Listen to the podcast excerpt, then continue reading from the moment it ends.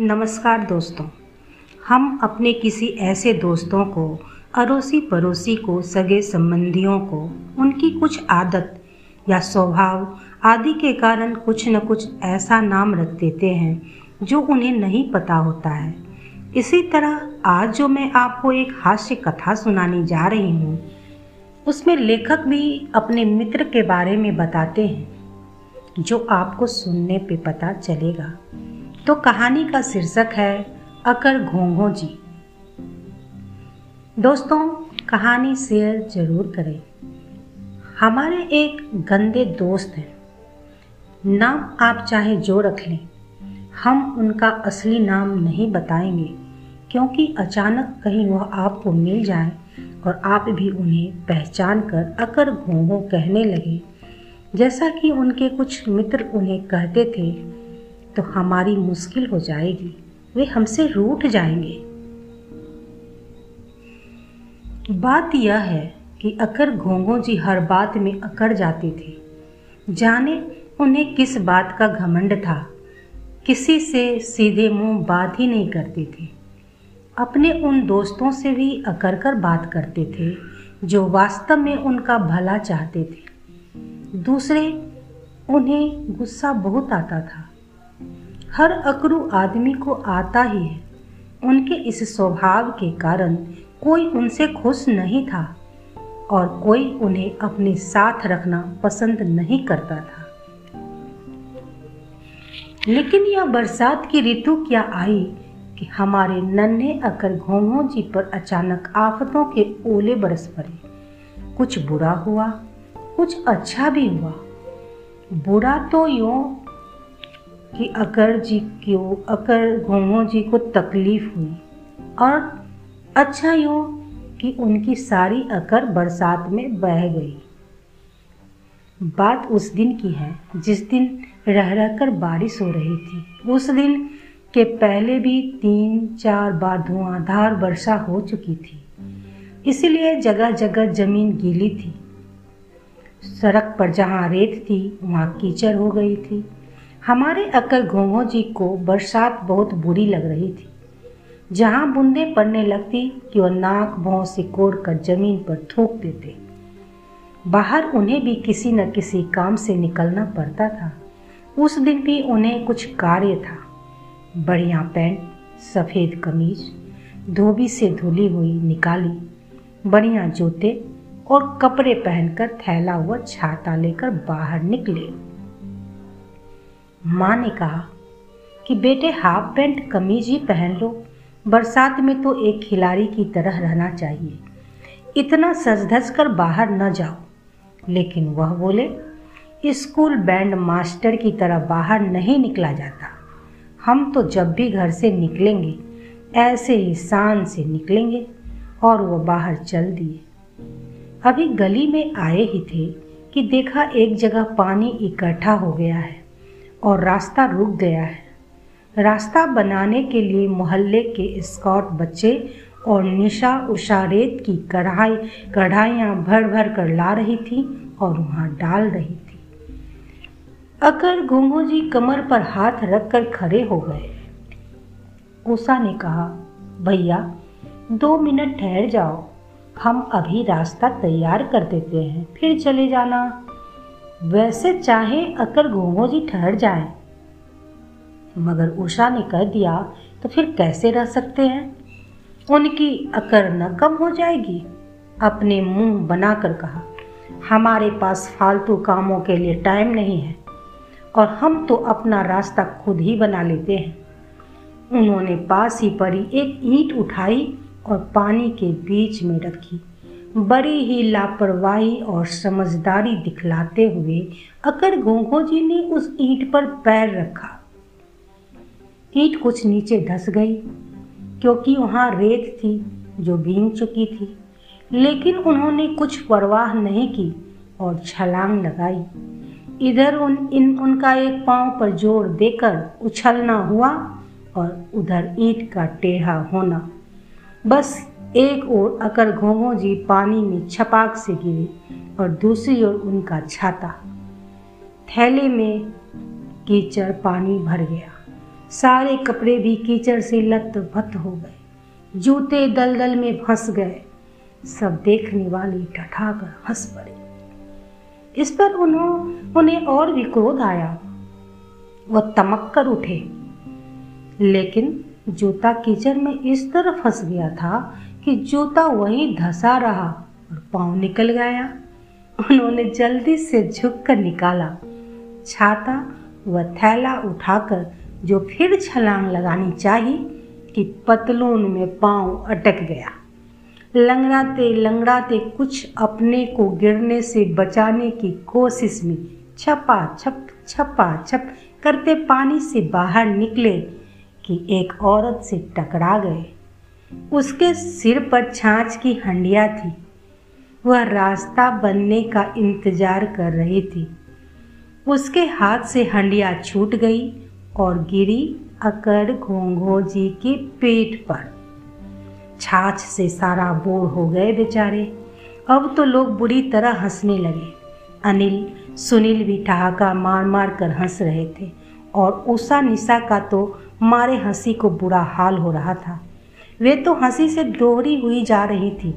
उनकी हँसी से अकर घोंघो जी को और भी गुस्सा आ गया। उषा ने कहा, दिया, मैंने कहा था ना भैया कि ठहर जाओ, जल्दी मचाई तो यह हाल हुआ। फिर उसने हँसते हुए कहा, बैल लग रहे हो, सच, कांच में देखना। ठीक है ठीक है, हम देख लेंगे तुम्हें। अकर गोंगो जी पाँव पटकते हुए कहा और गुस्से से आग बबूला होते हुए घर की ओर चले। लो, हमने क्या किया भैया? हमसे क्यों नाराज़ हो रहे हो? उषा और निशा ने एक साथ कहा। हम सब समझते हैं, तुमने ही मेरे पाँव के नीचे के पत्थर को डंडे से हिला दिया था, वरना हम हरगिज नहीं गिरते। अकर घोंघो जी क्रोध में नथुने फुलाते हुए बोले, अरे बिल्कुल नहीं भैया, तुम्हारा अनुमान बिल्कुल गलत है। मकर मगर अकरू आदमी गुस्से में कोई अकल की बात सोचता है, जो अगर घोंघो जी सोचते, वह तो बिना किसी को सुने छपा छप करते घर में घुस गए। कपड़े बदलते बदलते वह बदला लेने की सोचने लगे। एक तो आदमी घमंडी, उस उस पर गुस्से की हालत में ऊपर से गलत फहमी में, तब वह बदला लेने की नहीं सोचेगा तो और क्या सोचेगा? अकर गोंगो जी को पूरा विश्वास था कि सारी बदमाशी उषा निशा की ही है। इनको मज़ा चखाना चाहिए। उन्होंने एक जोरदार योजना बनाई। दोस्तों, एक बात पहले ही बता दूँ, जब आदमी ऐसी हालत में होता है, जैसी हालत में अकर घोंघो जी थे तब वह ऐसी ही उटपटांग योजनाएँ बनाता है। अकर घोंघो जी ने घर के पुराने गद्दे में से ढेर सी रुई निकालकर उसे स्याही से रंगा। फिर एक काले धागे से उसे एक लंबी दाढ़ी के रूप में तैयार किया। इसी तरह उन्होंने खूब सारी रुई निकाल कर और रंग कर उसे मोटी झोटी वो लंबी लंबी रस्सी के रूप में बांट कर जटाएँ बनाई। फिर घर में से साबुन का खूब सारा चूड़ा लाकर झोली में भर लिया। और यह सब काम उन्होंने अपने कमरे में माँ से छुपकर किया। घर में और कोई था नहीं, जिसे पता लगे। चुपके से पिताजी का पाजामा और कुर्ता भी ले आए। फिर उन्होंने अपना मेकअप करना शुरू किया। गोंद से दाढ़ी, मूछ चिपकाकर और धागों से कानों पर बांधकर बालों में जटाएँ बाँध पिताजी का कुर्ता पैजामा पहना, कंधे में साबुन वाला झोला लटकाया, रसोई से चिमटा लिया, यूँ पूरे बाव, साधु बाबा बनकर वह तैयार हो गए। पाजामा लंबा था, इसलिए उसके पांचे ऊँचे उठा चढ़ा लिए थे। अब वह माँ की खराओं पहनकर उषा निशा की घर की ओर चले। उन्हें पता था इस समय उषा और निशा सिलाई के स्कूल से लौटती है। वह आकर गली में एक कोने में खड़े हो गए। बरसात के कारण कम ही लोग गली में आ जा रहे थे। फिर अंधेरा हो गया था। किसी ने उनकी ओर ध्यान नहीं दिया। हल्की हल्की बूंदें पड़ने लगी थी। अकर घोंघो जी की योजना थी कि पहले वह दोनों लड़कियों को डराएँगे। और जब वे घबरा कर गिर पड़ेंगे, होश, हवास भूल जाएँगे, तब उनके सिर पर ढेर सारा साबुन का चूरा डालकर भाग जाएँगे। इस तरह उनके बुरा चाहने वाले दिल को शांति मिलेगी। थोड़ी ही देर में गली के मोड़ से लड़कियाँ आती दिखाई दी। अकर घोंघो जी चिमटा उठाकर बिल्कुल तैयार हो गए। जैसे ही उषा और निशा सामने आई वह ज़ोर ज़ोर से अलग निरंजन अलग निरंजन कहकर चिमटा बजाते हुए उनके सामने आ खड़े हुए। उषा और निशा ठिठक गई। एक बार तो उनका दिल धक से रह गया। थोड़ा डर सा लगा और वे क्षण भर को घबरा भी गई। इधर अकर घोंघो जी ने समझा कि लड़कियाँ डर गई हैं और हमारी जीत निश्चित है। वह और भी ज़ोर से गुर्राकर बोले, बच्चियों आँखें बंद कर सिर झुकाओ, वरना हम तुम्हें मार देंगे। और यह कहकर उन्होंने फिर चिमटा बजाया और लड़कियों पर झपटे। अगर गुंगू जी ने एक चतुराई की थी, अपनी आवाज़ बदल ली थी, इसलिए लड़कियाँ एकाएक उन्हें नहीं पहचान पाई थी। लेकिन अब तक उषा निशा भी संभल गई थी। उन्होंने सोचा, यह एक है और हम दो। हमें डरने की क्या आवश्यकता है? उन्होंने कहा, आइए बाबा जी आप हमारे घर चलिए। हम आपकी वहाँ अच्छी तरह खातिरदारी करेंगी। यह सुनकर अकर घोंघो जी ने सोचा, मालूम पड़ता है यह डरी नहीं है। यह सोचकर वह घबराए। क्षण भर के लिए उनकी बुद्धि जवाब दे गई। उन्होंने सोचा, अब क्या होगा? अगर इनके साथ चले गए तो पोल खुल जाएगी। और बदला भी नहीं ले सकेंगे। उन्होंने आव देखा न ताव, झोली में से मुट्ठी भर साबुन का चूरा उनकी ओर फेंका और चिल्लाए, हमें प्रणाम करो, वरना हम जादू की पुड़िया से तुम्हें चूहिया बना देंगे। जैसे ही साबुन का चूरा लड़कियों के मुँह पर आकर पड़ा, उन्हें भी गुस्सा आ गया। अब तो वे भी झपटी, उन्होंने कहा, बाबा जी हम खुद तुम्हें ले चलती हैं अपने घर। अकर घोंघो जी ने पीछे कदम डाले। लड़कियाँ और तेज़ी से झपटी। अकर घोंघो जी खराव पहने थे लड़खड़ा कर गिर पड़े। बदमाश बदमाश कहकर उषा और निशा चिल्लाई। बरसात के डर से दीवारों की आड़ में छिपे हुए कुत्ते भी निकल आए। राह चलते हुए कुछ आदमी भी आ गए। अकर घोंघो जी जहाँ गिरे थे, वहाँ पानी था। जटाएँ और कपड़े भींग गए। जान बचाने के लिए सामने की ओर भागे। हर बड़ाहट में उनके ही हाथ का झोला उनके ही सिर पर उलट गया। खराव पहने भागा नहीं गया तो गिरते पड़ते खराव उतार कर भागे। सबसे बड़ा डर था कि उन्हें, कि पहचान न जाए, वरना बहुत हँसी होगी। वह सरपट भागे और सामने खेल के मैदान के दूसरे छोर पर आकर ही दम लिया।